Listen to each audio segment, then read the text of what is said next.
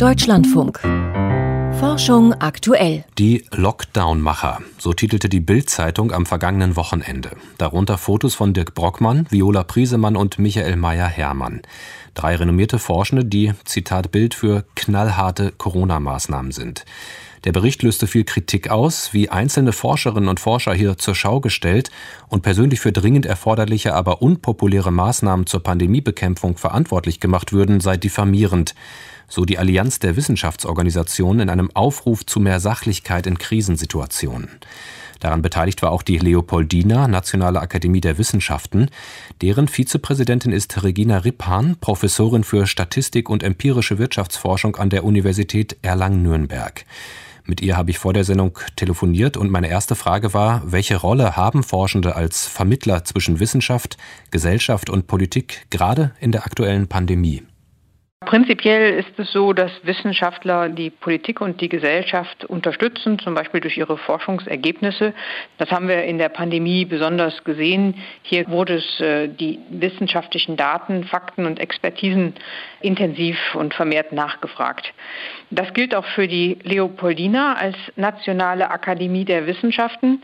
Wissenschaftsbasierte Beratung ist äh, einer ihrer Aufträge. Was dabei wichtig ist, ist, dass äh, die Publikationen der Leopoldina immer nur eine Unterstützung sein sollen. Und es ist dabei zu trennen. Die Wissenschaft informiert und die Politik entscheidet. Auf den Punkt würde ich später noch genauer zu sprechen kommen. Lassen Sie uns erstmal noch auf die Berichterstattung und das Zusammenspiel zwischen Journalismus, Gesellschaft und Wissenschaft schauen. Welche Risiken für einzelne Forschende in der medialen Darstellung birgt denn eine aktuelle Krisensituation wie die derzeitige Pandemie? Sie gehen in Ihrem Aufruf zu mehr Sachlichkeit in Krisensituationen ja explizit auf die aktuelle Berichterstattung der Bild-Zeitung im Zusammenhang mit der Coronavirus-Pandemie ein. Ja, genau. Wir beobachten momentan die Auseinandersetzung um diese Berichterstattung der Bild-Zeitung. Dort wurden drei Forschende, die der Politik beratend zur Seite gestanden haben, als Lockdown-Macher zur Schau gestellt. Und das ist beispielhaft dafür, welche Gefahr von einseitiger und undifferenzierter Berichterstattung ausgeht. Solche medialen Darstellungen können dazu führen, dass einzelne Forscherpersönlichkeiten für unpopuläre Maßnahmen der Pandemiebekämpfung verantwortlich gemacht werden. Das ist diffamierend und auch völlig unzutreffend, weil die Entscheidungen über die Maßnahmen ja nicht von den Forschenden getroffen werden. Welche Rolle spielt es denn in diesem Zusammenhang auch, dass in der Corona-Pandemie einzelne Wissenschaftlerinnen und Wissenschaftler extrem in den Fokus der allgemeinen Öffentlichkeit gerückt sind, zum Beispiel Christian Drosten oder Viola Priesemann? Mhm. Zum einen kann man sicher sagen, dadurch, dass man sich an die Gesichter gewöhnt, wird die Wissenschaft äh, persönlich, sie wird nahbar. Auf der anderen Seite ist es umgekehrt für diese Personen auch riskant. Sie bieten Angriffsfläche und äh, es entstehen einige Risiken für die Individuen und auch für ihre Familien. Gleichzeitig wird durch die übertriebene Personalisierung läuft man auch Gefahr, dass man die Mechanismen des kollegialen Austauschs, die in der Wissenschaft ja oft dominieren, übersieht. Und man betrachtet nur einzelne Personen, wo doch oftmals Teams an der Arbeit sind. Mhm. Wie beeinflussen Medienberichte, gerade auch unausgewogene oder auch schlichtweg falsche, auch das allgemeine Meinungsklima und die Debattenkultur in der Gesellschaft? Ja, ein wichtiges Thema in der Medienberichterstattung ist das Problem der medialen Verzerrung.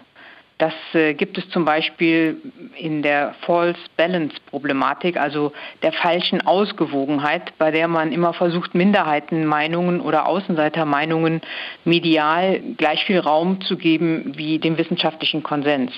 Und dadurch ähm, passiert es, dass in der Öffentlichkeit ein falsches Bild vom wissenschaftlichen Erkenntnisstand vermittelt wird und das kann zu Verunsicherung beitragen. Möglicherweise ist es auch Konsequenz der Art der Medienberichte, dass äh, jetzt der Ton in der Diskussion rauer geworden ist. Und es wäre für alle schlecht, wenn es dazu führt, dass die Forschenden sich aus dem öffentlichen Diskurs zurückziehen, weil sie es sich selbst und ihren Familien nicht mehr zumuten möchten. Welche Maßnahmen sollten denn ergriffen werden, um genau das zu verhindern, um da weiter einen offenen und konstruktiven Austausch zu gewährleisten? Ja, auf der einen Seite ist es wichtig, äh, klarzumachen, was die Bedeutung der Wissenschaft für die Gesellschaft ist und äh, das Vertrauen in die Wissenschaft zu stärken. Wichtig ist auch zu erklären, wie der wissenschaftliche Erkenntnisprozess funktioniert, damit das besser verstanden wird. Man muss auf Falschdarstellungen reagieren und zur Versachlichung der Debatte beitragen. Lassen Sie uns das mal konkret machen und die einzelnen Akteurinnen und Akteure anschauen. Was sollten Medien bei ihrer Berichterstattung in der aktuellen Krisensituation besonders beachten? Unabhängig von den Wissenschaftsjournalisten wäre es sehr hilfreich, wenn Journalistinnen und Journalisten ein grundsätzliches Verständnis über wissenschaftliche Prozesse erlangen und auf diese Weise Forschung vermitteln können und äh, die Kompetenzen stärken, kritische Beurteilungen von Studien und Quellen vorzunehmen. Gleichzeitig ist es auch Aufgabe der Medien, sich über ihre Verantwortung bewusst zu sein und faktenbasiert, sachlich und ausgewogen zu informieren und im Zweifel nicht um jeden Preis eine Schlagzeile zu produzieren. Worauf sollten Wissenschaftlerinnen und Wissenschaftler achten, um ihre eigene Rolle klarzumachen, um zum Beispiel auch nicht mit politischen Entscheidungsträgerinnen und Entscheidungsträgern verwechselt zu werden? Das, was Sie ja am Anfang schon angedeutet haben. Die Aufgabe der Forschenden ist es zu erklären, wie sie zu ihren Forschungsergebnissen kommen. Es ist wichtig, dass sie auf die Grenzen des eigenen Kenntnisstandes hinweisen und auch die Vorläufigkeit von Ergebnissen benennen. Nur so kann falschen Erwartungshaltungen an die Wissenschaft entgegengewirkt werden. Gleichzeitig sollten Wissenschaftler und Wissenschaftlerinnen als Person jeweils deutlich machen, in welcher Rolle sie sprechen. Sprechen sie als Wissenschaftler und vermitteln Faktenwissen oder sprechen Sie als Person, als Bürger und Bürgerin und sprechen Ihre eigene Meinung aus. Das wäre hilfreich, das zu trennen und Interessenskonflikte transparent zu kommunizieren. Regina Ripan, Vizepräsidentin der Leopoldina, über das Zusammenspiel von Wissenschaft, Medien und Politik in der Corona-Pandemie.